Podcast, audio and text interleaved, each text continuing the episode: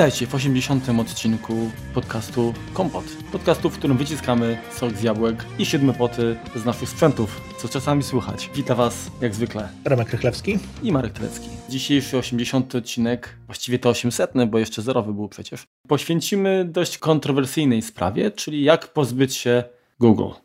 Jak pozbyć się wujka Google z naszego życia i generalnie czy to jest łatwe? Jakimi alternatywami zastąpić i właściwie dlaczego. Jak zwykle to ja będę tym, który będzie się dowiadywał, zadawał pytania w waszym imieniu, natomiast Remek będzie się dzielił swoją wiedzą. No ja mam nadzieję też dołożę jakąś cegiełkę. No ja również. Nie da się ukryć, że od lat y, jesteśmy no, w pewnym sensie uzależnieni od Google'a na, różnym, na różnych frontach, tak? bo podstawowa usługa, czyli wyszukiwarka, no, jest zdecydowanym liderem na rynku. Mhm. Myślę, że chyba też nie ma osoby, która nie posiada konta w domenie Gmail.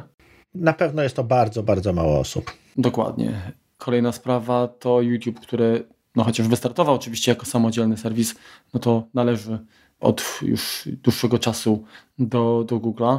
I to, to są tylko trzy jakby z elementów, które nas jakby wiążą z y, tą firmą, natomiast jest ich dużo więcej. Postaramy się poruszyć właściwie każdy aspekt i spróbować odpowiedzieć na pytanie, czy jest jakaś sensowna, wygodna, no bo tak naprawdę człowiek z natury jest leniwy, czyli jeżeli wybierzemy jakieś rozwiązanie i ono nas satysfakcjonuje i jesteśmy w stanie korzystać z niego bez większych problemów, w wysiłku, no to na pewno będzie to, to nas, nasz wybór. Nasz, nasz wybór. E, natomiast z różnych powodów możemy zastanowić się, czy na przykład rzeczywiście to, co dostajemy, dostajemy za darmo. Raczej nie. No tak, no ale wiesz co, no zawsze jeżeli, jeżeli coś jest za darmo, no to, to my jesteśmy produktem. No i jeśli chodzi o Google'a, sprawdza się to w Google'a, Facebooka, Twittera, generalnie wszystkie firmy, wszystkie przedsięwzięcia, które są darmowe, w którymś momencie zaczynają bazować na tym, że, że gdzieś tam te nasze preferencje, gdzieś tam te nasze ustawienia, czy, czy historie naszego wyszukiwania, gdzieś to nasze życie takie cyfrowe starają się spieniężać, tak? No więc nie jesteśmy produktem, znaczy stajemy się produktem, nie, nie jesteśmy konsumentem. W momencie, kiedy przestajemy płacić, stajemy się produktem. O tak. Trzeba też powiedzieć i oddać Google'owi bardzo dużo honoru, czy też tak zwanych propsów popularnych, że jeśli chodzi o firmę, która działa w sieci, tak, działa jakby dla dobra sieci, to jest to firma, która zrobiła bardzo dużo, jeśli nie najwięcej. Tak dla nas jako, jako użytkowników. Wiele standardów dzięki Google'owi powstały czy się utrzymują. Dużo serwisów, które Google utrzymuje, jest darmowe, właściwie pro bono. Tak? Wiele ostatnich RF, przez ostatnie 10 lat pisanych RFC, wielu różnych e, Google występuje w grupach roboczych, które zajmują się siecią. Czyli nie jest to na pewno jakby historycznie firma postrzegana jako źródło zła. Tak? Źródłem zła historycznie był Microsoft, a Google to byli ci dobrzy goście, którzy dbają o, o sieć, don't be evil i tak dalej, i tak dalej. No właśnie, właśnie chciałem to przytoczyć, a, a czy rzeczywiście tak jest? Bo jednak y, no, mówisz o wielu usługach, które, czy powiedzmy rozwiązaniach, które dzięki Google no, zaistniały. Zmieniło oblicze, tak, zmieniło oblicze internetu, a, ale też wiele było projektów takich, które okazały się jakby nietrafione, albo może inaczej, były trafione, ale z, przez ich nieudolność nie do końca zdobyły należną jakby uwagę, tak, i zostały zamknięte. Wiesz co, no to jest też kwestia jak gdyby pracy, tak? Jeśli chodzi o Apple, to produkt, który trafia do klientów, to jest już produkt, przynajmniej powinien. W zamyśle, w zamyśle Steve'a Jobsa jest produkt skończony, produkt kompletny, produkt, który można oczywiście usprawnić, tak? Natomiast jest to coś, co mamy już przetestowane, tak? Natomiast Google trochę eksperymentuje. Ma inną politykę. Tak, po prostu rzuca 50 rzeczy o ścianę. Te 5, które zostanie z nich nie odpadnie, przetrwa jak gdyby, po prostu jest, jest rozwijane. Więc jest, takiej, jest taka technika jak gdyby pracy file often, tak? Czyli żeby, żeby często róż, próbować różnych rzeczy i często po prostu ponosić porażkę. Mhm. Więc to, to trochę tak. Z drugiej strony no Google jeśli weźmiemy na przykład takiego readera, tak, kiedyś no, podstawowa usługa do czytania RSS-ów, tak, czyli do agregowania treści w internecie, przez to, że Google Reader był darmowy, był naprawdę bardzo przyzwoity. wykosił w przeciągu, nie wiem, kilku lat powiedzmy, konkurencję całkowicie. I w momencie, kiedy Google stwierdził, że jednak ta usługa jest dla niego, no, no nie widzą możliwości zarabiania na tym, jest to dla nich usługa, którą zamykają, zresztą zamknęli ją chyba bardzo szybko, to było tam dwa czy trzy miesiące, okazuje się, że nagle na rynku no nie ma nikogo, tak? Gracze, którzy y, uczestniczyli w tym, firmy, które posiadały płatne produkty, płatne aplikacje czy usługi zajmujące się agregowaniem treści, no zniknęły, no bo nie wytrzymały konkurencję z czymś, co jest darmowe. Mhm. I, I tak naprawdę na wariata powstało kilka, kilka serwisów, które to zastąpiły, a wielu, wielu użytkowników po prostu odeszło od RSS-ów całkowicie. No właśnie, teraz pytanie, skoro jednak po czasie zrezygnowali tak, z tej usługi, wcześniej tak naprawdę zawłaszczając no, znakomitą większość tortu i zostawiając użytkowników na lodzie. Dokładnie. No to czy to jest polityka, którą należałoby chwalić, bo z drugiej strony to był, moim zdaniem to jest zaprzepatrzenie potencjału, tak? Bo drugi, mhm. jakby nie patrzeć, coś w tym było. No, no, pytanie, czy rzeczywiście tylko i wyłącznie biznes jakby i monetyzacja usług ma dla nich znaczenie, bo w tym wypadku chyba tak. No w tym momencie tak, natomiast no, no wiele serwisów, które chociażby YouTube, który nie wiem, czy jest tak naprawdę dochodowy, to trudno, zależy jak to się liczy, tak? Natomiast no wyobraźmy sobie skalę tego, tego przedsięwzięcia, ile tam jest zasobów, nawet chodzi o dyski. Tam, słuchajcie, tam jest kilka dni nas, danych na sekundę wrzucane, tak? Żeby to wszystko odrobić, przekompresować, gdzieś trzymać, w jakichś centrach danych. Są to niesamowite ilości danych. No i część z nich się monetyzuje, tak? W części są reklamy, a część nie.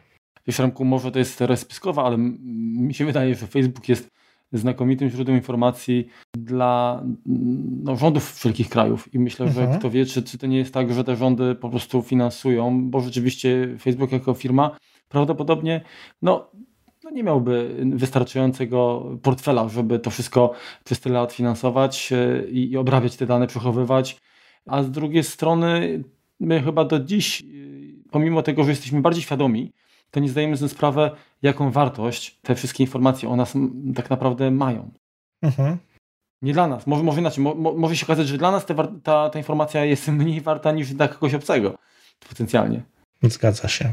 No, no tak, ta kwestia, no to, to, co, to co wyszło, jeśli chodzi o Cambridge Analytica, czy inne działania, jakby nie, no czy to będzie Google, czy to będzie Facebook, czy to będzie Twitter, czy to będą portale, czy, czy firmy zajmujące się Amazon na przykład, handlem w sieci, czy pozyskiwaniem informacji w sieci, no jakby musimy traktować to całościowo, tak? No, no nie, my tutaj chcemy się skupić jakby na Google jako największym graczu. Mhm. No i żeby była jasność, tak? Pewnie ja i ty dość mocno korzystamy z usług Google'a, bo w niektórych rozwiązaniach po prostu są no nie, po, nie do pobicia, tak? No, jeżeli coś jest darmowe, to twoja cena jako, jako producenta alternatywy, no to, to musi być darmowa. No jeżeli wychodzisz z czegoś darmowego, no to na czym będziesz zarabiał?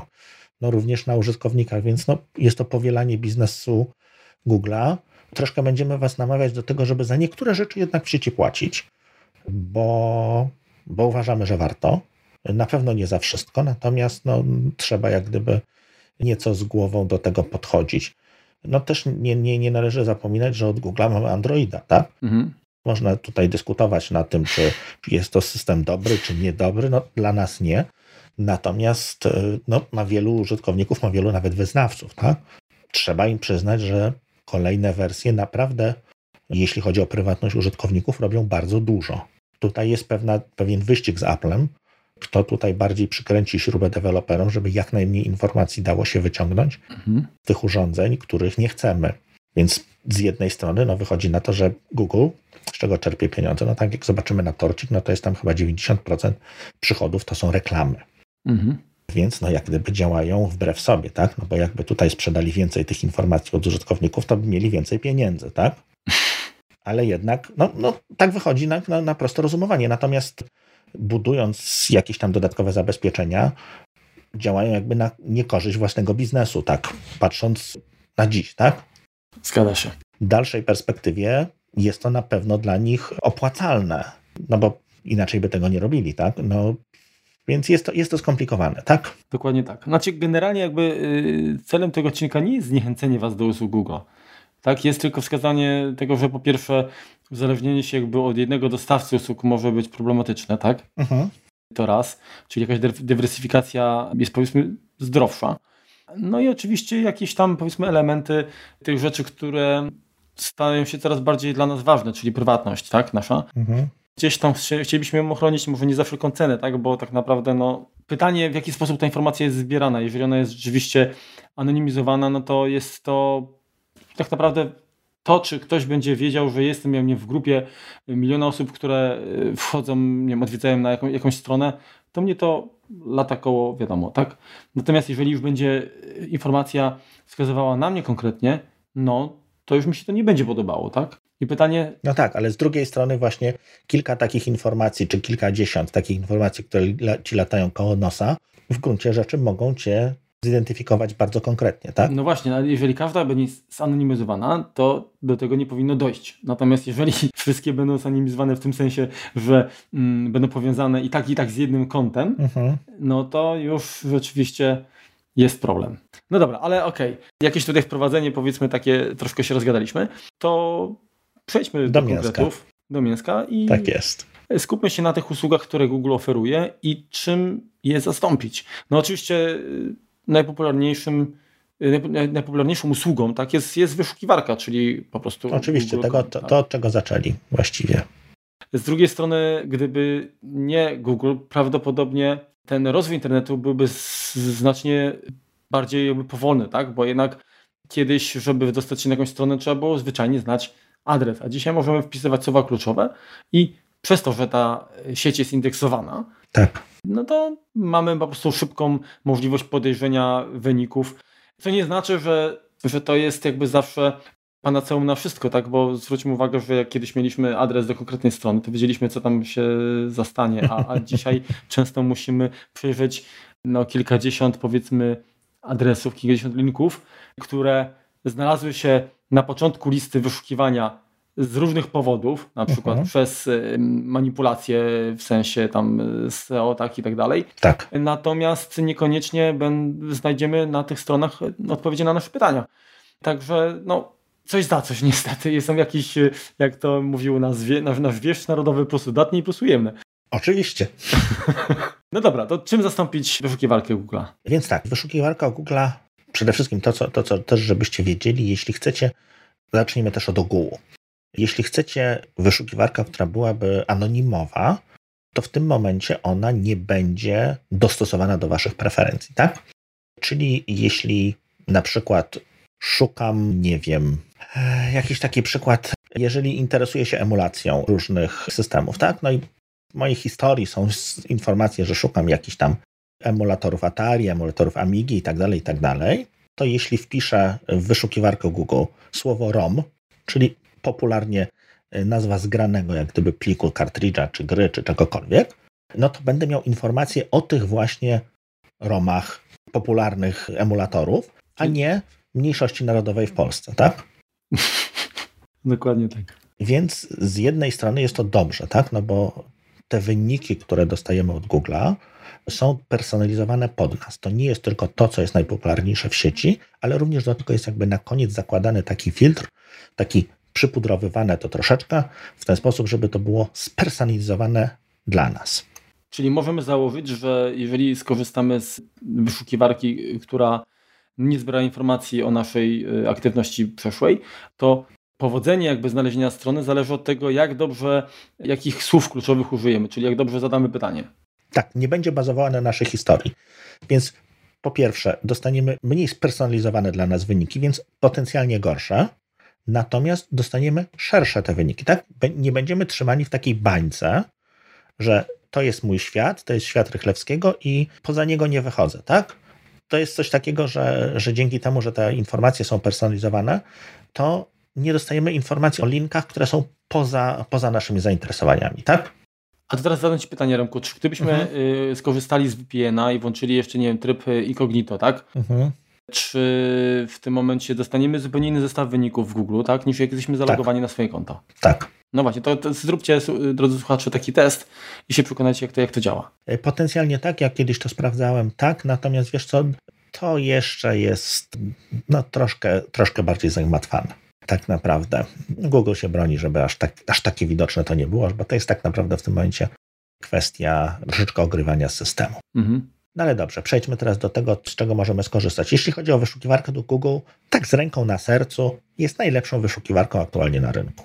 Koniec, kropka i tutaj jak gdyby nie ma, nie ma tematu. Okej, okay, a teraz powiedz mi tak, jest najlepszą dlaczego, dlatego, że najwięcej stron w ogóle w internecie ma zindeksowanych, czy najlepiej działają mechanizmy, algorytmy wyszukiwania? Najlepiej działają algorytmy wyszukiwania i personalizacji pod właśnie, właśnie tej budowania tych wyników, sortowania właśnie pod Twoje konkretne preferencje. Więc już teraz z czego można korzystać? No największym konkurentem tak historycznie jest Bing, wyszukiwarka Microsoftu. No ona ma całkiem spory udział w Stanach. W Europie się nie przyjęła. Co nie znaczy, że nie działa. Dużo rzeczy działa w niej paradoksalnie lepiej niż Google. Na przykład wyszukiwanie grafiki. Tak mi się zdarza często szukać jakiejś grafiki. To też taki, taki myk, jak, jak trzeba, jak chcę poszukać jakiegoś tam rzetelnego opisu jakiegoś urządzenia, no to szukam dużych zdjęć tegoż urządzenia. Bo od, wtedy od, odpadają mi sklepy, odpadają mi jak gdyby te zdjęcia stokowe. No, szukam kogoś, kto rzeczywiście zrobił test, rzeczywiście miał to urządzenie na biurku i zrobił mi przy okazji zdjęcia i zamieścił je, więc yy, zdarza mi się szukać tych, tych fotografii, jakiś tam, wpisując po prostu nazwę urządzenia, czy tam jego numer jakiś. Bing aktualnie pokazuje lepsze te obrazki, bardziej, bardziej dopasowane. Przynajmniej to, co, to, z czego ja szukałem. Jak również potrafi lepiej poszukać czegoś, co jest podobne, tak? bo czasem szukamy, jeśli, jeśli mamy jakieś urządzenie, dajmy na to jakiegoś mniej renomowanego chińskiego producenta, no to możemy przez wyszukiwanie podobnych obrazków znaleźć no, alternatywę, tak? Tego Chińczyka, który tam inne naklejki na to samo urządzenie stawia. Więc to też jest taka troszeczkę moja metoda szukania po grafice. To Bing się sprawuje bardzo dobrze. Mhm. Jeśli chodzi o to, co mamy zintegrowane z iOS-em, z macOS-em, no to jest DuckDuckGo, a najpopularniejsza alternatywna przeglądarka. Też da się jej używać i całkiem, całkiem przyzwoicie działa. Taka ciekawostka, jeśli chodzi o mapy, no to używa na przykład map Apple'a. Więc to, tutaj się dogadali między miło, sobą. Znaczy, no miło w sensie.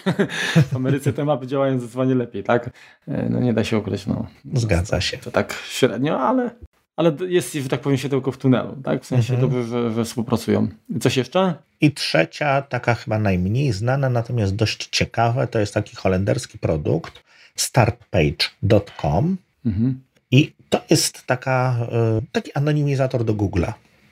Czyli oni tak naprawdę bazują na tym, co daje Google, natomiast przepuszczają to przez swoje jakieś takie filtry, które wycinają nasze trakowanie, nasz, nasze, nasze informacje potencjalne o nas. Przynajmniej w teorii.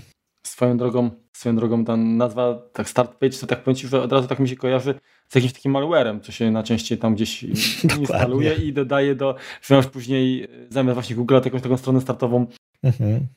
zmodyfikowaną. No dobrze, to w sumie powiem szczerze, że jeżeli chodzi o start page, to, to nie miałem do czynienia z, z tą witryną i z chęcią przetestuję. Natomiast od siebie do, dodałbym jeszcze jedną, czyli Internet Archive. Mhm. Nie jest to strych może wyszukiwarka taka powiedzmy która daje wyniki zbliżone do tego, co mamy na Google. Natomiast jest to no, archiwum tego, co się w internecie od lat dzieje. Także możemy również znaleźć tutaj e, archiwalne strony, których już po prostu nie ma. Dokładnie, jeżeli mamy jakiś link zapisany, tak. nie wiem, z GeoCities na przykład, mhm. w jakichś starych bookmarkach znajdziemy, no to fizycznie już tej strony nie ma, te, tego portalu nie ma, natomiast na Archive.org bardzo często się tam jakaś kopia jeszcze znajdzie. I bardzo, bardzo, fajny, bardzo fajnie są mm, skatalogowane jakby te strony, tak? Czyli jeżeli właśnie byś zaczął szukać ROMów, czy generalnie Atari, to myślę, że znalazłbyś mimo wszystko więcej nawet niż w Google. Tak podejrzewam. Mhm. Także no, ciekawe w sumie, czy coś jeszcze się pojawi, tak? No bo swego czasu to tak naprawdę były agregatory, e, dzięki którym wiele portali urosło, tak? Chyba Onet nawet też zaczynał, od, od był takim agregatorem, jeżeli mi się mhm. dobrze kojarzy, różnych, różnych stron, a no z czasem wiadomo, co, co wyrosło. E, pytanie, czy ktoś jest w stanie zdetronizować w jakimś e, czasie, do którego, doży, którego dożyjemy Google w tej materii? Facebook? Oby nie. No właśnie, oby nie coś, co jest tak naprawdę zamknięte. Wiesz co, wydaje mi się, że nie tak naprawdę. Tutaj musiałby być jakiś naprawdę duży, duża jakaś porażka ze strony Google'a. Wiesz co, tak naprawdę to oni, jeśli chodzi o wyszukiwarkę, to robią więcej dobrego niż złego, mimo, mimo wszystko. No, z jednej strony chcemy uciekać, i, czy namawiamy was, mówimy wam o tym, że można, można uciec, natomiast no, warto korzystać z różnych miejsc, tak? nawet z różnych serwisów, nawet przy tak prostej rzeczy jak, jak wyszukiwanie. Po prostu czasem sprawdzić, jak działają inne rzeczy, poszerzyć troszkę swoje horyzonty. Znaczy, no niestety w przypadku usług jest to jeszcze bardziej widoczne niż w przypadku produktów, tak, które mogą, krótko mówiąc, albo odmówić działania po jakimś czasie, ulec degeneracji, cokolwiek. No to usługi niestety też, my się przyzwyczajamy i często jest tak, że przez długi czas korzystamy z nich za darmo, bądź za niewielką powiedzmy opłatą w jakimś tam zakresie możliwości, a potem się okazuje, że no niestety mm, model biznesowy się zmienia albo okazuje się, że no, nie wiem, dana usługa przestaje być darmowa, albo nagle ograniczenia, które w wersji darmowej się pojawiają, tak naprawdę zabierają całą, cały sens używania jej. I, i, i jeżeli mamy jakąś w zanadrzu alternatywę, no to powiedzmy to, to przejście będzie mniej, mniej bolesne jednak. Także nie ograniczajmy się jakby do jednego dostawcy. Ja tak abstrahując, nie wiem, czy Remku też jakby dostrzegłeś to, mhm. może, może nie dlatego, że ty od, od długiego czasu jakby y, korzystasz z wersji płatnej, e, ale TeamViewer zmienił chyba swoją politykę. W tym momencie wersja darmowa jest ograniczona czasowo. Bardzo jest ograniczona, tak. Tak, tak, tak, tak. I niestety to jest, to jest no, mocny cios dla mnie, tak? Mhm. Nie, to też słyszałem y, od, od znajomych, że właściwie nie da się tego używać tam jest chyba nie dwie minuty, coś, coś naprawdę tak, tak e, śmiesznego, że, że... Tak. I potem jest jakaś blokada na jakiś czas. No. Bo jeszcze kiedyś tego nie było. Kiedyś tam była taka opcja, że cię wyrzucał chyba po pięciu, ale można się było drugi raz połączyć, więc no wygodne to nie było, natomiast y, dało się z tym żyć, no ale znaczy, no, można psioczyć, tak, no, z drugiej strony przez ileś lat firma e, dawała produkt w jakiejś tam ograniczonej wersji za darmo, tak. No, ale nie czepiali się szczególnie, tak? No to... Ale się nie czepiali, chcą w końcu zarabiać. Natomiast, znaczy, ja myślę, że gdyby może, bo, bo cenowo to jednak jest Zaporowe. Zaporowo, nie? Zaporowy produkt. Gdyby te ceny były niższe, to prawdopodobnie nie byłoby problemu. No i klientów byłoby więcej, no tak. Także gdzieś coś, no ale dobra, y, zbożyliśmy sobie z tematu, brzydko mówiąc, czas wrócić, więc y, to co, wyszukiwarki chyba tak, chyba... no, istnieje dużo więcej, tak? Jeżeli generalnie, y, żebyśmy teraz to, to nie powtarzali za każdym razem, jeśli macie jakieś przemyślenia na ten temat, że mm, o czymś nie powiedzieliśmy, czy, czy coś jest, z czegoś korzystacie, z jakiejś alternatywy, która jest super fantastyczna, napiszcie, czy mailem, czy, czy Twitterem, czy jakkolwiek. My się też chętnie czegoś nauczymy jeżeli tego się nazbiera dużo, może nagramy jakiś suplement. Dokładnie. Znaczy prawdopodobnie tak będą dwa odcinki, bo, no bo, bo trochę tego jest, tak? Bo się, tak. się rozgadamy, a trochę tego jest. Natomiast być może będą trzy dzięki Wam. Dokładnie. Mm, okej. Okay. A, no to dobra, to teraz druga chyba najważniejsza, czy być może nawet jeszcze bardziej ważna niż wyszukiwarka, usługa e, dla, dla nas, tak? Może nie dla mhm. Google. To jest y, poczta, tak? Czyli Gmail. Tak. No, Gmail to była pierwsza poczta, która oferowała jak na tamte warunki niesamowite wręcz pojemności, bo to był 1 terabajt mm. danych w chmurze. Wiecie co, nie wiem, kiedy mam konto gmailowe założone, aż spojrzę, czy... Przepraszam, spojrzę. A, a właśnie, można, można ten podejrzeć? No, zobaczę, kiedy mam ostatni. Mam skrzynkę, nie, nie kasowałem a, z niej no, niczego, no, ale nie, zobaczę, myślałem... kiedy mam ostatniego maila. Ja właśnie nie pamiętam, czy mam jakieś wszystkie tam zupełnie Ja mam z 2005 pierwsze. roku jeszcze maile, ale to nie są, nie są jak gdyby pierwsze te. No więc no ponad dekadę, grubo ponad dekadę już tego używam. No wtedy skrzynki oferowane w internecie czy, czy polskie, czy jakieś zagraniczne, to oferowały tam kilka megabajtów, 10 megabajtów, 20 megabajtów. Dokładnie. Więc Google wyskoczył i, i, i, i po prostu no Była chyba, bank. Y, nie pamiętam, ale wydaje mi się, że też chyba y, mniej więcej było ograniczenie 1 albo 5 megabajtów na załącznik, a Google miało chyba 25 mega? Tak, tak. No to też to było zupełnie. Tak, to, to, to, zupełnie inna klasa. Natomiast odnośnie długości, że tak powiem, czy stażu, tak, to będę musiał sprawdzić. Natomiast chociażby jeden z moich y, adresów mm, no, ma tak jakby adres rozpoczyna się tak samo jak, jak mój nick na, na Twitterze, czyli Matys30, czyli w wieku 30 lat. Mhm. Czyli już 11 lat temu założyłem na przykład konto na Onecie, no że wcześniej jeszcze miałem na Box 43, czyli jakby z tego maila korzystam mhm. dalej i przypuszczam, że to było zdecydowanie wcześniej niż, niż na Gmailu. No, tak, tak, tak, to kurczę. No tak, co daje Gmail? E, przede wszystkim właściwie przyjmijmy, że dla teraz aktualnie to jest chyba tam 20 gigabajtów czy 20 parę gigabajtów maili, więc przyjmijmy, że jest to nieograniczona ilość poczty dla takiego normalnego użytkownika. Znam dokładnie jedną osobę, która przekroczyła pojemność Gmaila, ale też dało się to wysprzątać. Co, co jest drugie bardzo ważne? E, no ta poczta jest dostępna w bardzo łatwy sposób przez przeglądarkę i dość wygodny interfejs. Sam nie korzystam, natomiast znam wiele osób, które preferuje przeglądanie poczty, korzystanie z, z maila przy pomocy przeglądarki, bo jest to dla nich wygodniejsze. Dla mnie nie jest. Jednak Apple Mail wydaje się lepszym. No ale jak mhm. już bym miał na przykład porównywać to z Outlookiem, albo nie daj Boże czymś, co się nazywa Lotus Notes, to możliwe, żebym wybrał również wersję webową. Dalej konto jest gmailowe, darmowe. Kiedyś również można było pod to, pod tego Gmaila podpiąć własną domenę. I tak naprawdę to bym Was bardzo zachęcał do tego, żeby jakby wziąć maila, czyli wziąć taki swój wizerunek w sieci, taki podstawowy, tak? Tą swoją skrzynkę adresową, to wykupić swoją domenę. Nie być uzależnionym od swojego dostawcy, czy od e, jakiegoś tam dostawcy hostingu, czy Gmaila, czy, czy jak będziemy tam kilku innych wspominać, tylko wykupić w jakiejś tam firmie zajmującej się sprzedażą domen jakąś domenę, niech to będzie cokolwiek, tak?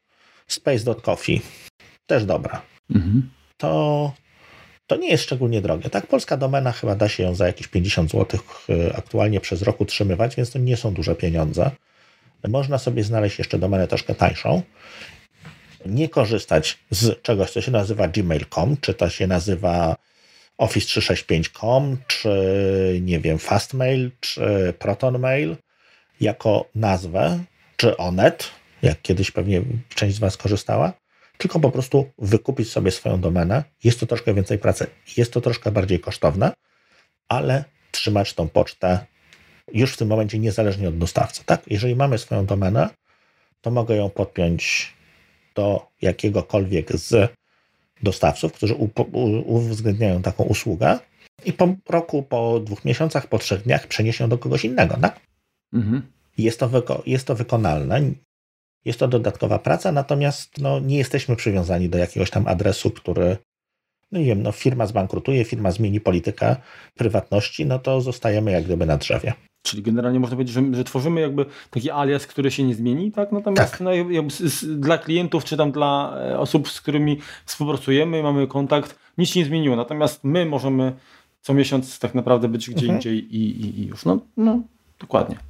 Jest to jakby tak pierwsza sprawa. To, co możemy zrobić, to. A jeszcze zadam, zadam Ci pytanie, mhm. czy taka możliwość, tak? Czyli przypięcie, podpięcie własnej domeny do Gmaila nie wymaga jakiegoś konta biznesowego? Już niestety wymaga. Płatnego. Już niestety jest to płatne, tak. Mhm. Wszędzie będzie to płatne, poza jednym przypadkiem, ale o tym, o tym za chwilę. Mhm, okay, okay. Możemy też maila hostować sami.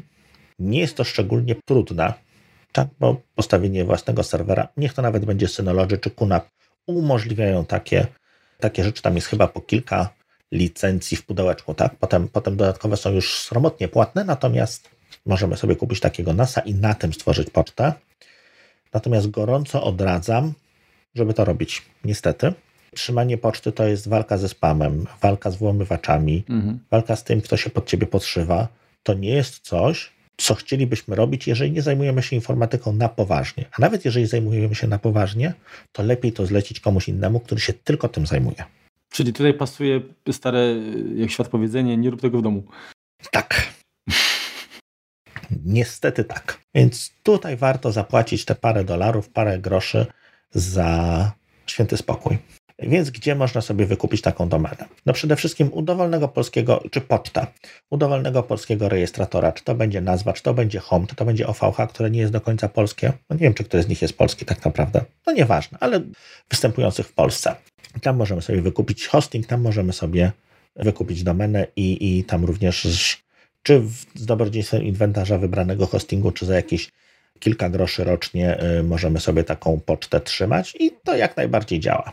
Jeśli chodzi o takie serwisy, które powiedzmy są troszeczkę ciekawsze, no to na przykład Proton Mail, który y, oferuje tak zwaną bezpieczną pocztę. Tak, ona tam jest raz, że w Szwajcarii, więc no Szwajcarzy, no to wiadomo, Ordnung i w ogóle, bezpieczeństwo, jest super szyfrowana i, i bezpieczna i tak dalej.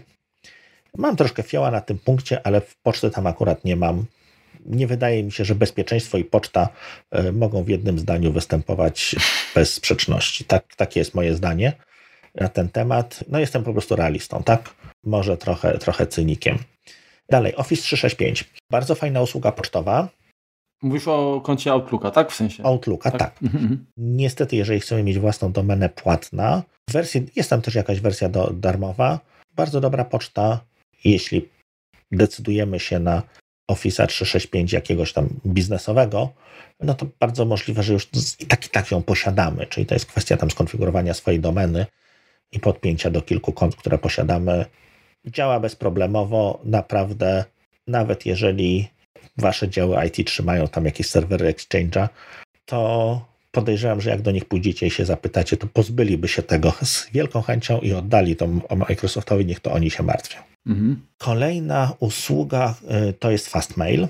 Tam konto podstawowe kosztuje 3 dolary miesięcznie y, i to są 2 gigabajty y, przestrzeni. Konto standardowe 5 dolarów miesięcznie to jest 25 GB, a konto profesjonalne 9 dolców 100 GB na użytkownika. One tam jeszcze dodatkowe jakieś tam funkcjonalności mają.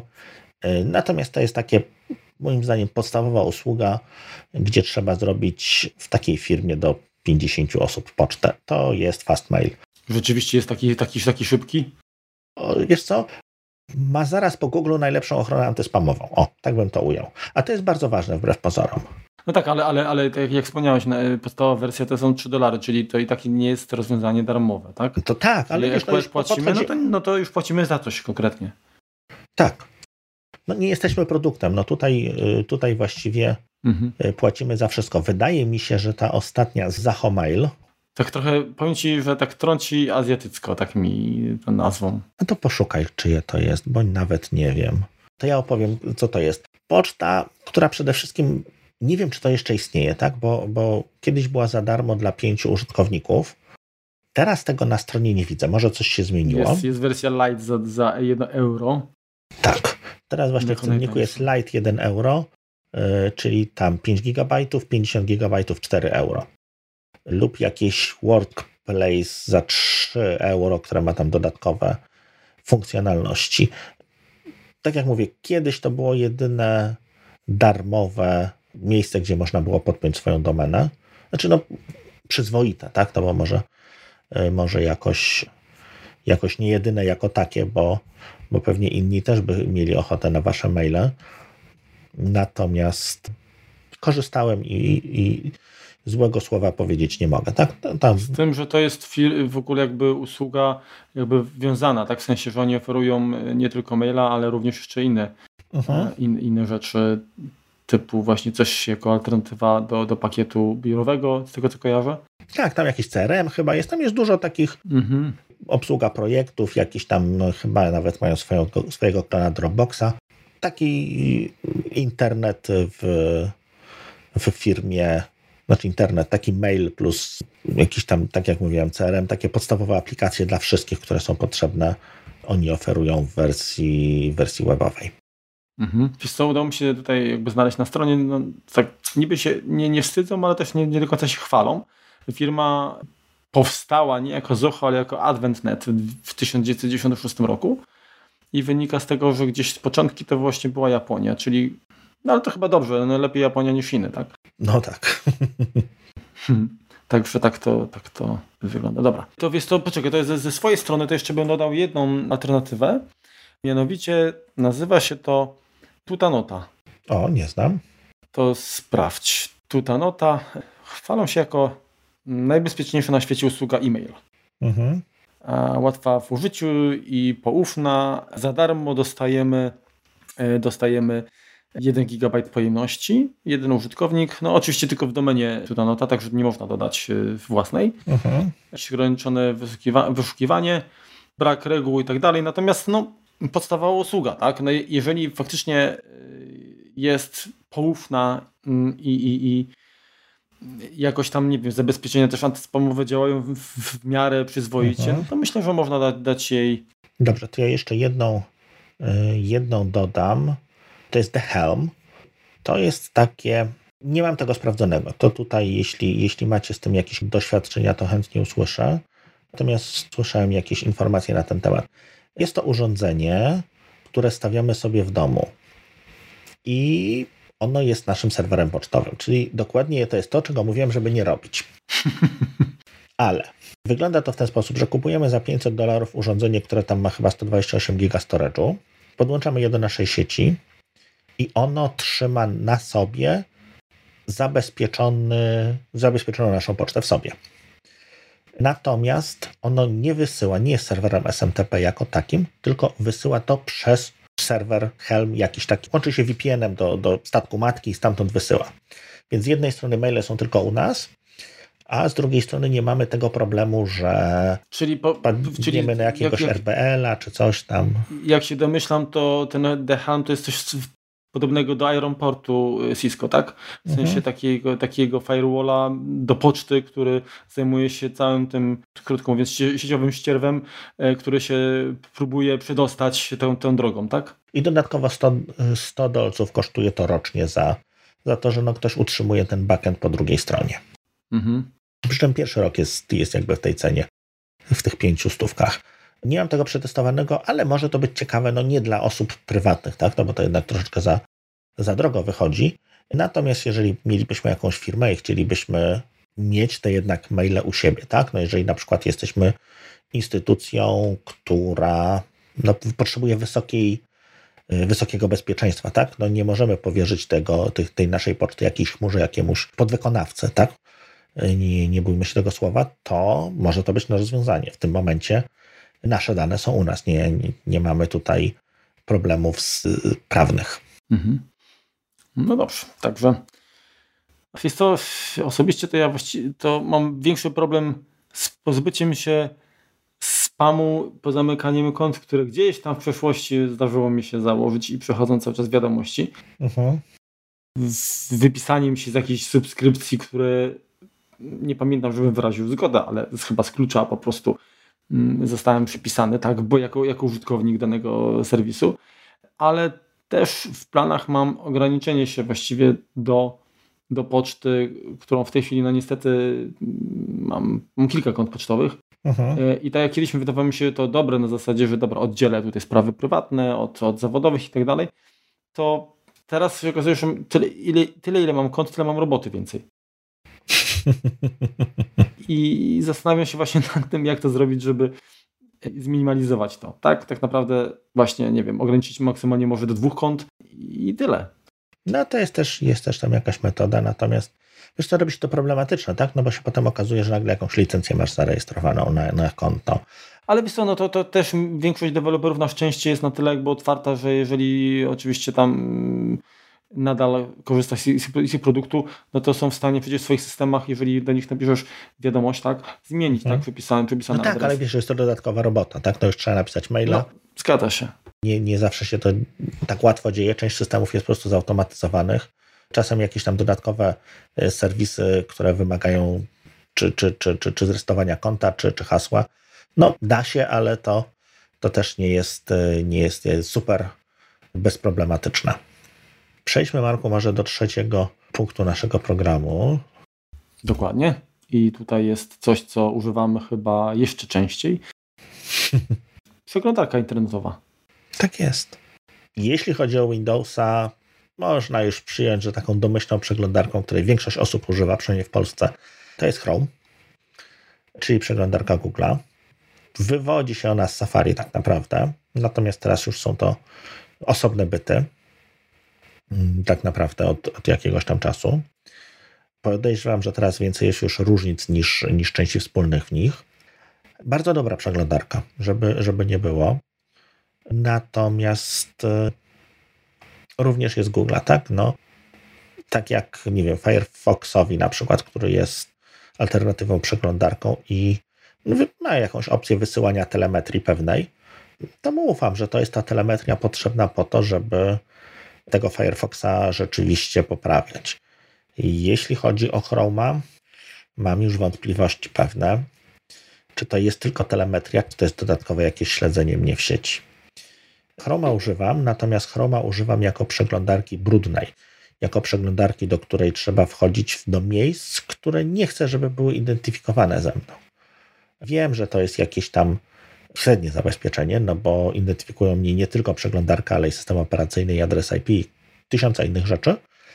Natomiast no, ciasteczka mam chociażby osobno tak galwanicznie podzielone, tak? bo wchodzę z innej przeglądarki, której nie robię nic innego, jak e, wchodzę w, powiedzmy w nieznane mi zakamarki sieci. O, tak to przyjrzymy. Czasem praca zobowiązuje, żeby zobaczyć, co się dzieje w różnych dziwnych miejscach i do tego właśnie używam Chroma. A z, a, a z jakiej przeglądarki korzystasz wchodząc w koszerne miejsce? W Safari. Mhm. Natomiast, tak jak już mówiłem, z, mam jeszcze dodatkowo podzielone w miejsca finansowe, czyli w takie miejsca, gdzie coś kupuję, gdzie mam bankowość i tak dalej, to jest Firefox. I z Firefoxa do niczego innego nie wchodzę. Ale mamy też również inne przeglądarki. Paradoksalnie tutaj wyjdę może na fanboya Microsoftu, bo najpierw opowiadałem o Office 365, że to fajnie za to płacić. A teraz powiem o czymś, co się nazywa Microsoft Edge. Przy czym to nie jest Edge, którego znacie. To jest Edge, to jest taki chromy Edge. Fajnie to zabrzmiało. Mówisz o tej najnowszej wersji, tak? Tak, na razie jest tego beta. Jest to taki Chrome odgooglony i zamiast serwisów Google, zamiast tych rozszerzeń szpiegujących, czy analizujących, czy, czy robiących nie wiadomo co, Microsoft powpinał swoje lub jakieś tam inne rzeczy bardziej otwarte. Czyli informacje o nas trafiają po prostu w inne miejsce. No, po części tak. Natomiast y, naprawdę fajnie się zachowuje. A zainstalowałeś, y, no bo na Macu jest... jest tak, jest beta tak? na Maca, oczywiście. Okay. Zainstalowałem. To, a, a, jakie są Twoje wrażenia w porównaniu z Safari? E, na Safari jest lepsze, bo działa natywnie. Natomiast tak, no domyślnie zastanawiam się, czy, czy Chroma po prostu nie zamienić na, na Edge'a. Mhm. Jako tako, właśnie, jako a to taką... tak, tak już mhm. technicznie y, zagłębiając się, bo Chrome, jedną jakby z pięt achillesowych jest to, że być może to wynika z, no, też jakby z filozofii czy jakby bezpieczeństwa, tak, że każda karta to jest osobny proces i tak dalej, ale no, jeżeli mamy potwieranych ileś tam kart w przeglądarce, no to niestety ma to zdruzgodzący wpływ na wydajność jakby komputera, tak, na jak to się zachowuje. I tutaj tak samo, tak? Tak. Okay. Czyli na razie z tego, co wiesz, patrzę, no to jest beta, więc no, w becie się rzeczy pojawiają, znikają, nie działają e, często, więc, więc tak. Drugim czymś, co ja konkretnie z tego nie używałem, natomiast znam kilku wyznawców tej przeglądarki, którzy uważają, że to jest najlepsze, co może się zdarzyć. To jest Iridium Browser. Mhm. To jest szwedzki bodajże produkt, o ile dobrze. Nie, niemiecki. E, niemiecki produkt. To też bazuje na źródłach Chroma i też ma pousuwane różne trackery z siebie. Mm, natomiast to zachowuje się podobnie jak Chrome i, i, i działa podobnie. I trzeci też bazujący na Chromie jest to produkt Brave. To występuje chyba nawet na iOS-a, jako tam jakaś tam przeglądareczka, ile dobrze kojarzę. Też ta sama zasada, Chrome bez Chroma. Mhm. No to chyba kolejną tutaj do, jakby to tam alternatywę, tak? Czyli Vivaldi. Mhm. Przeglądarka, która no, jakiś czas temu dość, dość mocno opera. była. Tak, tak, tak. Ale ona właściwie nie, nie, nie wiem, jaki tam jest engine, czy to jest Chrome, czy to jest Opera, natomiast y, sam korzystałem z niej i była ok, tak powiem. Tak, była stosunkowo szybka, bo to jest jakby istotne, tak? No jeżeli renderujesz strony, no to, to chcesz, żeby to było od razu dostępne dla ciebie. W kwestii bezpieczeństwa, no nie będę się wypowiadał, bo no, nie, nie przeprowadzam jakichś testów, tak? Czy coś mnie nie wiem, zaczęło bardziej śledzić po korzystaniu z tej przeglądarki. Natomiast dla jeszcze takich makowych weteranów, mhm. to chciałbym zaproponować rozwiązanie, które no jest, jest niestety shareware tak? Przeglądarka iCap. Tak myślałem. Także myślę, że użytkownicy zwłaszcza jeszcze systemów klasycznych, pamiętają, bo była taka zgrobna, mała, lekka i fajna po prostu. Nie wiem, jak to wygląda dzisiaj, bo no, nie korzystałem z niej, ale myślę, że można, można, jeżeli ktoś bardzo, bardzo potrzebuje, to może dać jej szansę. Zresztą pamiętam, że y, w momencie, gdy się pojawił macOS X, tak, to był wysyp w ogóle przeglądarek wszelkiego rodzaju. Nie pamiętam w tej chwili nazw, ale, ale było sporo tego. Natomiast no, pozostały na, na polu boju właściwie no co, Safari.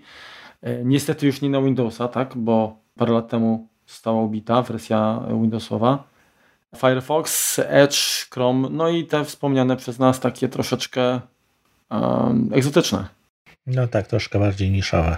Czy coś jeszcze tutaj moglibyśmy. Znaczy, no bo tak, bo generalnie pytanie, co, czego oczekujemy od przeglądarki, tak? Dla niektórych z argumentami za była możliwość dodawania wszelakich wtyczek, jakichś pluginów, które obsługują dodatkowe funkcjonalności, czy nie wiem, obsługa mm, bookmarków, bardziej powiedzmy jakaś tam zaawansowana. Mm, co dla Ciebie jest ważne, Remku? Jest to przede wszystkim szybkość. Mhm.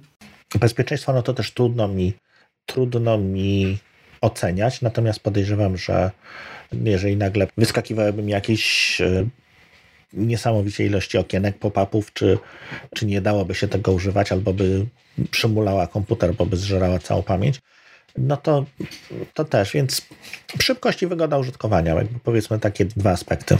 Mhm. A powiedz mi, czy znasz jakieś rozwiązanie do Edge'a tego klasycznego, tak? Które umożliwia blokowanie właśnie jakiegoś adware'u i tak dalej? A ja znam. Chyba to w końcu nie weszło, wiesz, bo on miał mieć jakiś API z Chroma, a jakoś chyba nic z tego nie wyszło. Mhm. W nowym będzie chromowe. No tak. Znaczy tym chromedżu.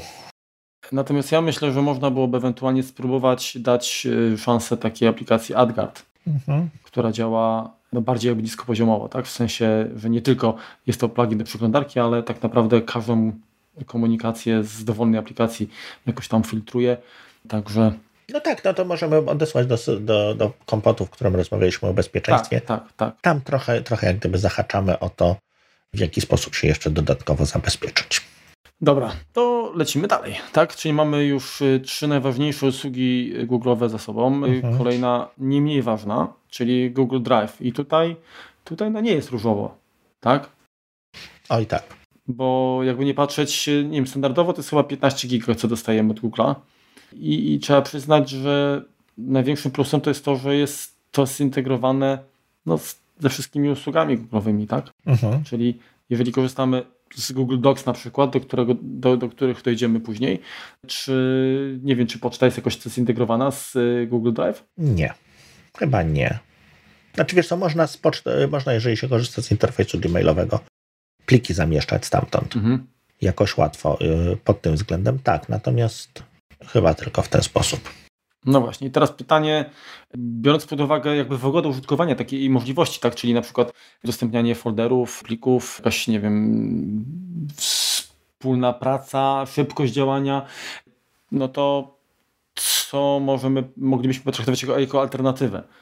Nie wiem, Dropbox? Dropbox jak najbardziej tak, no tylko że Dropbox teraz chyba nie wiem, jest niewiele ma tam darmowych y, gigabajtów. Chyba 2 giga jest na standardzie. Chyba tak? właśnie tak. Jak tam się ktoś nie pobawi jeszcze w jakieś polecanie i tak dalej, to pewnie do, dociągnie do kilkunastu. Ale, ale, też jest dodatkowy, dodatkowy taki ząg, jeśli chodzi o synchronizację, ograniczenie wersji darmowej do trzech komputerów urządzeń. Mhm. Czyli wiesz, no jeżeli mamy nie wiem, dwa komputery, tablet i telefon, no to już jedno urządzenie za dużo. Więc tutaj też no, starają się jak No dobra, ale, ale, ale to jak rozumiem chodzi o synchronizację za pomocą dodatkowego programu, tak? tak Czyli jeżeli tak. mamy powiedzmy helper na komputerze i aplikację na iOS-a mhm. i tam załóżmy nie wiem, na tablecie, ale nic nie stoi na przeszkodzie, żeby z poziomu przeglądarki z dowolnego urządzenia się dostać i tak do plików. Tak, tak, tak, tak, jak najbardziej. Jak najbardziej tak. Więc to też już rozmawialiśmy kiedyś o tym, jeśli chodzi o, o, o chmury i, i trzymanie plików mhm. E, chmurowych. Ja z Dropboxa właśnie zrezygnowałem całkowicie z instalacji tego helpera. Korzystam jeszcze, natomiast korzystam już tylko i wyłącznie przez przeglądarkę. I jest to dość wygodna, dość wygodna chmura. To na pewno. Natomiast no jest dużo tam. Wszyscy mają swoje chmury, usługi chmurowe, nawet Apple ma iClouda, z którego no, zachęcamy do, do, do korzystania. Niestety dalej 5 giga, darmowe. I niestety dalej, dalej brak chyba wspólnych folderów, tak? I dalej jeszcze nie weszło współdzielenie folderów, natomiast no, w tym roku jeszcze możemy się tego spodziewać.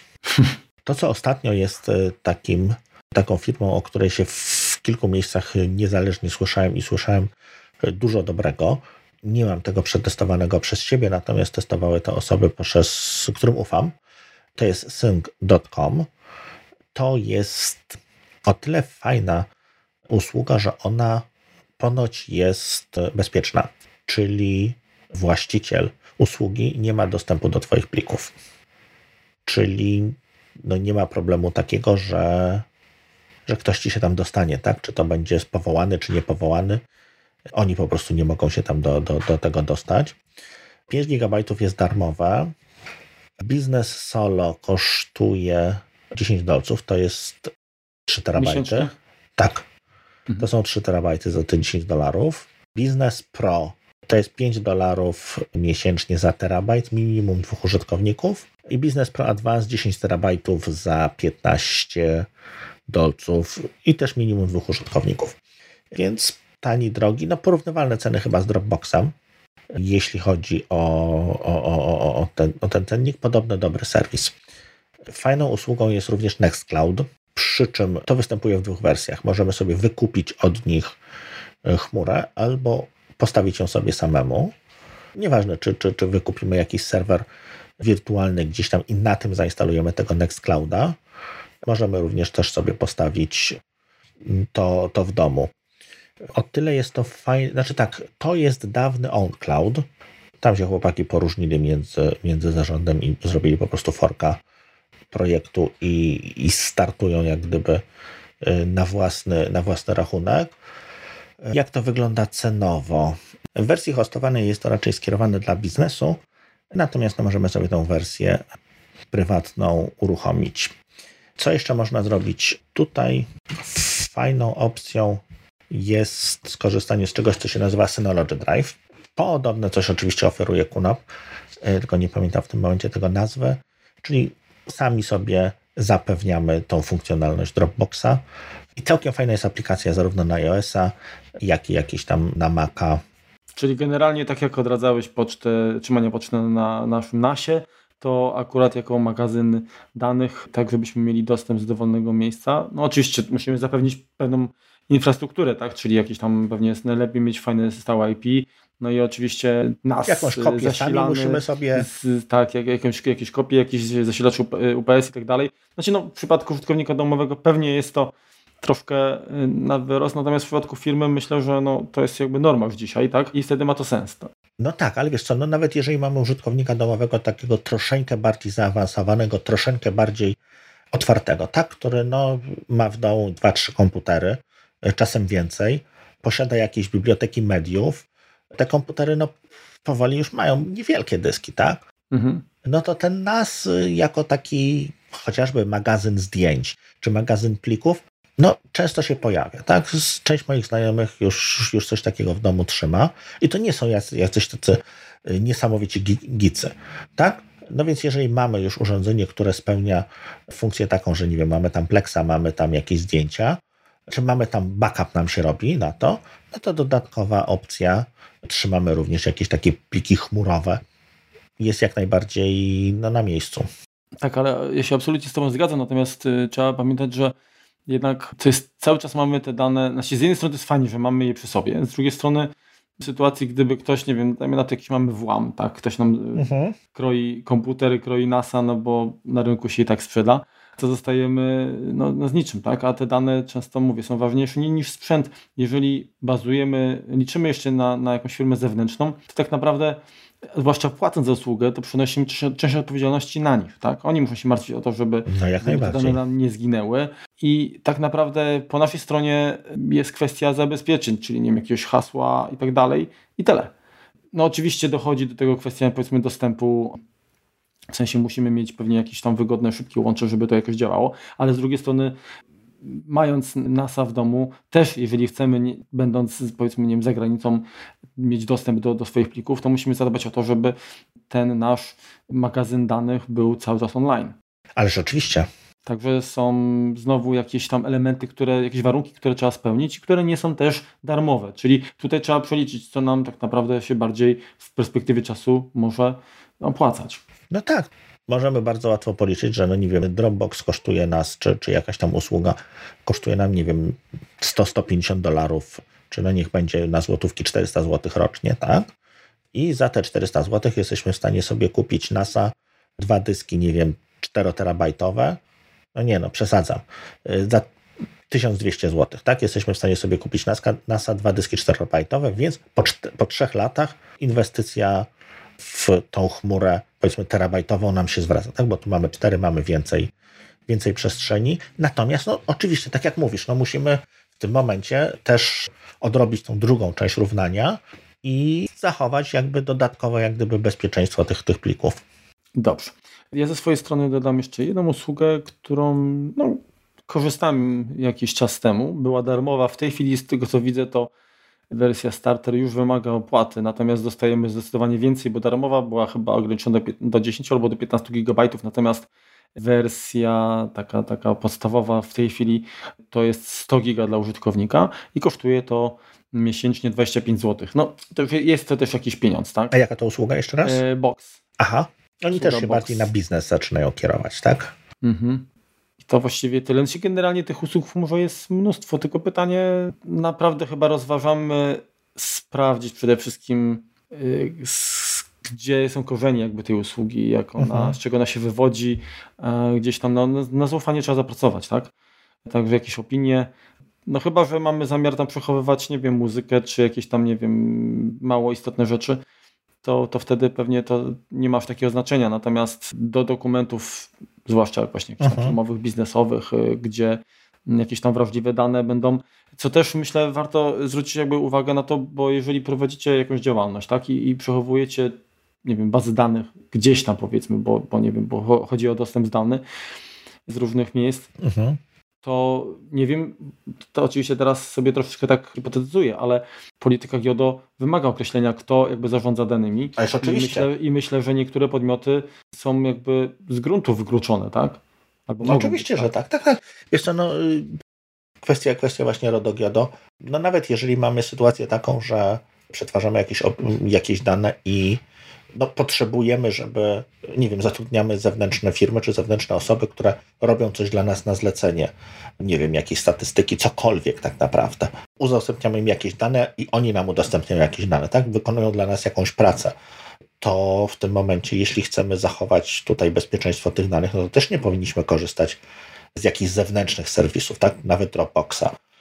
Dobrym zwyczajem jest to, że, że dajemy im jakiś dostęp do naszej sieci, tym pracownikom z zewnątrz i oni po prostu pracują na naszych danych. No, w najgorszym wypadku może to być właśnie jakiś nas też, na którym tworzymy odpowiednik nasz Dropboxa, tak? taki wewnętrzny, dajemy uprawnienia kilku, kilkunastu osobom i to sobie działa i to jest dość bezpieczne. Ale też no, nie należy zapominać, że w tym momencie backup, czy, czy, czy zachowanie kopii zapasowych, czy ciągłość tego pracy, no leży już niestety na naszych barkach. Dokładnie tak. Okej, okay, dobrze, to przechodzimy do ostatniej w tym odcinku usługi, która jest najbardziej spektakularna, tak? Ma ogromną popularność, co mnie często zaskakuje. YouTube, tak? Czyli, czyli serwis, który powstał w 2005 roku. Mhm. No i został przejęty przez Google. Zresztą Google miał swoją usługę alternatywną, która też chyba Google Video. Nie, y, mhm. Google Video, która jakoś nie mogła się przebić. YouTube był, że tak powiem, przodował i Google poszło po najmniejszej linii oporu, po prostu wykupiło konkurencję. I, I wtedy na szczęście... Jak, jakąś astronomiczną kwotę pamiętam. Mhm. Y, natomiast to była sytuacja też taka, że YouTube no, miał problemy z, z, jeśli chodzi o prawa autorskie. Tam chyba Viacom, czy ktoś ich, ich pozywał i w gruncie rzeczy, jeżeli by Google nie stanęło za tym, to, to prawdopodobnie YouTube by nie wytrzymał tego procesu. Tak naprawdę chyba do procesu nie doszło, bo przyszli ludzie z pieniądz, pieniędzmi po drugiej stronie, z prawnikami przede wszystkim i, i tutaj, tutaj ten serwis przetrwał. No i tak, masz rację, to jest, e, no nawet patrzę po sobie, tak, tak jak kiedyś, nie wiem, szukaliśmy jakiejś, jak coś zrobić w sieci, tak, mhm. jakiegoś tutoriala, gdzie w punktach masz napisane, co trzeba, co trzeba zrobić, teraz już takie rzeczy się nie znajdują, teraz się znajdują filmy, gdzie jakiś pan Azjata czy, czy ktoś inny opowiada krok po kroku, jak trzeba wykonać daną operację. Mhm. No, znak czasów, może to jest wygodniejsze? No pewnie tak. No, czy to jest szybsze do przetworzenia? No raczej nie, bo kończy się to tak, że ten filmik najpierw trzeba obejrzeć i zobaczyć, czy rzeczywiście pan Azjata robi to, co sobie, to, co sobie zamierzamy wykonać, a potem go obejrzeć drugi raz już wciskając pauzę i podążając za nim. Nie wiem, prosta sprawa, zdjęcie, nie wiem, blokady z telefonu, tak, reset ustawień Androida. Jeżeli się coś takiego wpisze, to, to robiłem wczoraj, więc stąd, stąd przykład. No nie pamiętam, które tam guziczki trzeba wcisnąć przy startowaniu, żeby wejść w ten tryb serwisowy. No to też pierwsze, co mi się znajduje, to mi się znajdują filmy, nie instrukcja, przytrzymaj ten i ten guzik, tylko film, gdzie to jest po prostu pokazane. Zgadza się. No, w niektórych sytuacjach rzeczywiście ten film ma dużo większą siłę przy okazji, łatwiej jest jakby zrozumieć, tak? Mhm. Trzeba brać też pod uwagę, że społeczeństwo niestety staje się bardziej obrazkowe, tak? Tak. Znaczy, ja na przykład y, no, wiem po sobie, że jestem z, jakby z, tej, z tej starej generacji, gdzie lubiłem bardzo książki, gdzie były ryciny. Mhm. Czarno-białe, po prostu rysowane jakieś tam obrazki. Jak, jak wchodziły książki, gdzie były już zdjęcia i było tak strokato, to ja się w tym źle czułem.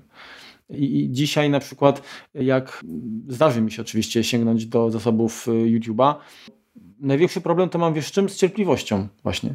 Żeby gdzieś tam dotrzeć do tego, co mnie interesuje, bo często to jest kanał nie tylko informacyjny, ale kanał promocji danego autora i w tym momencie więcej jest... Al... I więcej jest tak, reklam, tak, tak namówienia, I... żeby zasubskrybować, polubić, połechtać Wiesz, go pod chcesz zobaczyć w końcu ten produkt, o którym chcesz się dowiedzieć, a tak naprawdę 90% czasu patrzysz na facjatę tego człowieka które tak na siebie promuje, a, a, nie daje ci jakby odpowiedzi, na którą czekasz. I to jest takie no, dość irytujące, jak dla mnie. No tak, i szczególnie intro, outro czasem potrafią trwać 5 minut, plus promocja, a sama wiadomość 30 sekund. Dokładnie. No cóż, no ale Dlatego tak to, słuchajcie tak to... podcastów.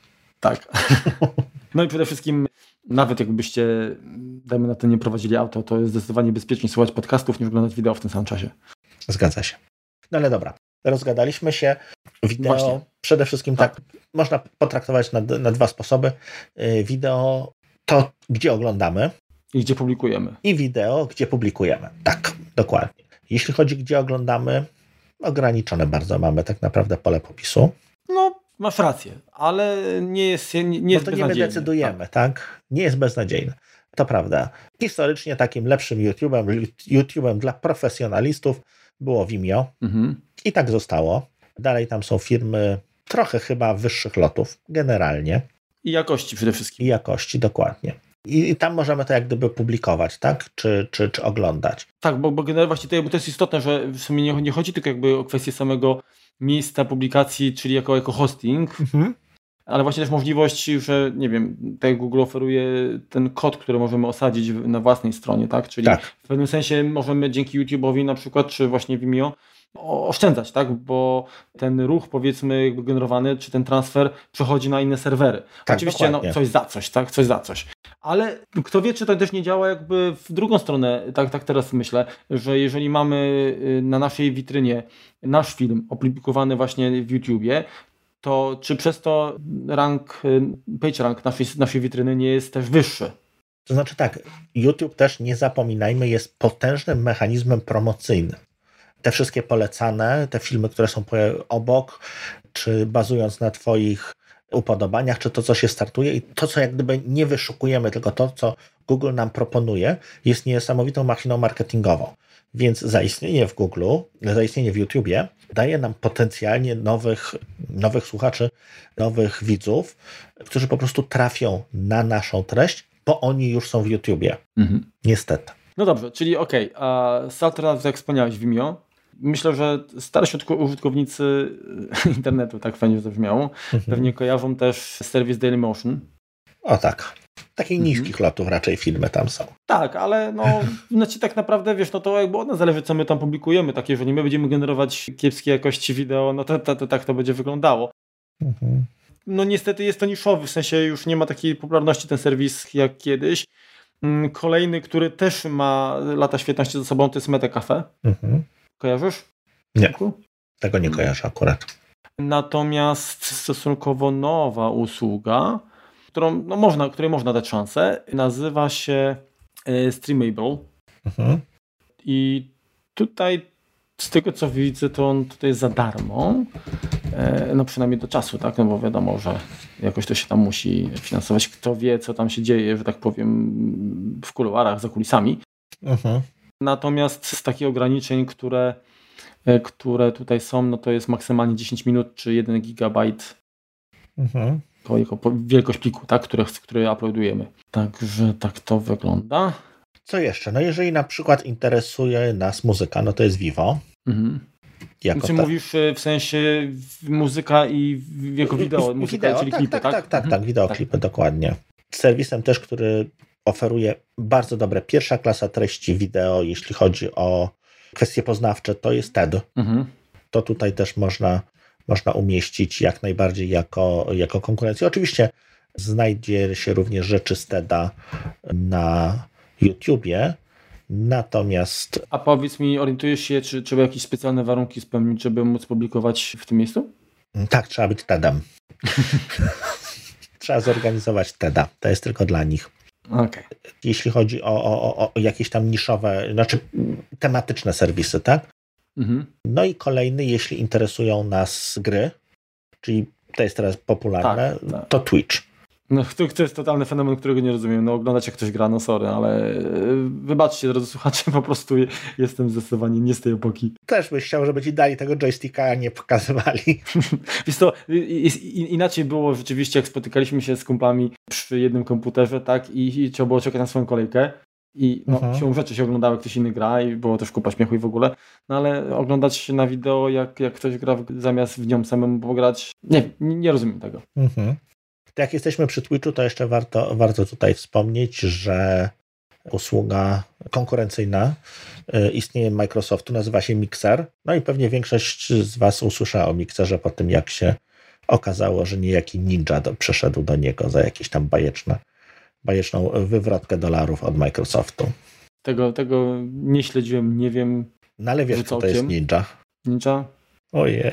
Fortnite. Ja, ja, Wiesz co, ja, ja nawet nie wiem, kto to jest y, ten PewDiePie, czy tam, jak, no nie wiem, słyszałem to, ale... No tak, to, to ja wyparłem. Tą wiedzę wyparłem. No dobra, jakieś takie jeszcze inne alternatywy? Jeszcze, jeszcze przeglądając, przygotowując się do, do, do, odcinka i tak sprawdzając generalnie, co się dzieje jakby w tej materii, to y, znalazłem taką stronę Brightcove, taki hosting i platforma publishingowa i hostingowa do właśnie wideo. E, no oczywiście to już jest też płatne. Natomiast e, jeżeli ktoś rozważa, to, to, to, to może jakby dać im szansę, czy sprawdzi w ogóle, mhm. co, co tam dają. Jedną z jakby z tych takich fajnych to jest to, że wspierają natywnie HTML5, tak? Mhm. No to już chyba wszyscy, już Google też. Czy, no, no to już tak, tak właśnie tak myślę, że to dzisiaj to już chyba nie jest nic takiego wyjątkowego. Mhm. No, no i to chyba, chyba, chyba tyle, tak? No tak, jeśli chcielibyśmy właśnie, jeżeli miałbyś właśnie te swoje wideo gdzieś tam powiesić, to, jeszcze, to, to z czego byś skorzystał? Mhm. Jest to mimo wszystko chyba bym, ciężko byłoby mi zrezygnować z YouTube'a, albo inaczej, może inaczej, poszedłbym prawdopodobnie w Vimeo, mhm. Y, natomiast pytanie, co bym chciał zyskać, tak? Czy popularność, czy na przykład, nie wiem, mieć możliwość jeszcze podglądu, nie wiem, statystyk takich rzetelnych, kwestia, nie wiem, zasięgu, właśnie ja powiem szczerze, że jestem lajkiem i, i, i, nigdy nie zagłębiałem się, nie wiem, która platforma co, co tutaj tak naprawdę daje, tak? Bo jeżeli, jeżeli chodzi o mhm. możliwość jakby powiedzmy, nie wiem, tylko publikowania, no to tak naprawdę dowolne miejsce, tak? Załączam link, publikuję, nie wiem, na Twitterze czy, czy gdziekolwiek indziej.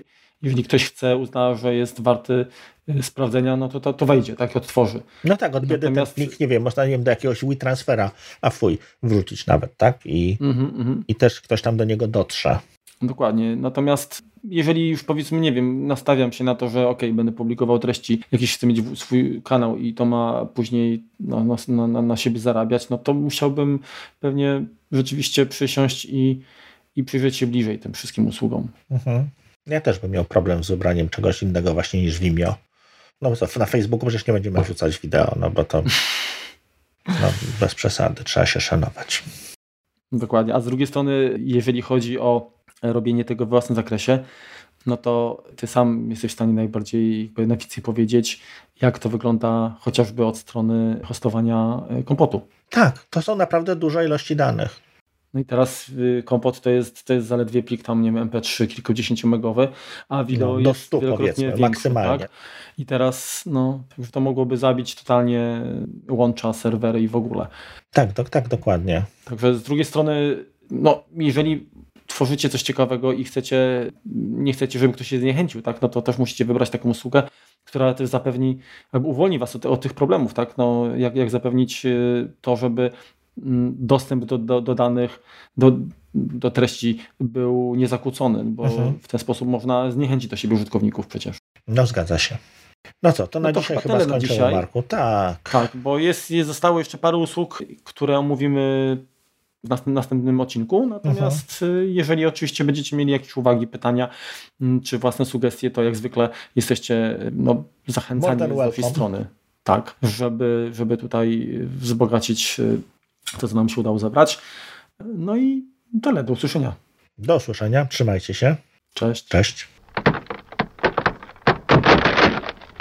Szukam, nie wiem. Fat Booty Blondes. E, Nie, nie, nie. Chodzi mi wiesz co o to. Nie, broń Boże. Nie będę wycinał. Czekaj, wybiłem się. O czym miałem powiedzieć? Dobrze. Nie bądź rasistą. Nie jestem. Mam opaskę Pride. Nie, nie jestem rasistą. Nie, nie, nie jesteś homofobem, ale rasistą mówię być. No masz rację, dobrze. Widzisz, bo mi się myli już to wszystko. Jeżeli nagle przeglądarka zaczęłaby mi... Czekaj, bo mi pies przyszedł. No cześć, witam cię, no strasznie się cieszę, że jesteś. Rozumiem, stepu jak Fred Astaire zaraz tam. Tak. A, małeczko. No, wchodzisz, czy będziesz się kręcił, misiek? Dobra, tak zjadłeś, cieszę się. Skakuj na łóżko i śpi. Także jak będzie mniej, y, w sensie mniej, ale więcej jakby tych usług, bo i tak zostanie ich więcej, to myślę, że damy radę najważniejsze teraz. Yy, Remku, teraz to, bo to wiecie, co teraz mówię.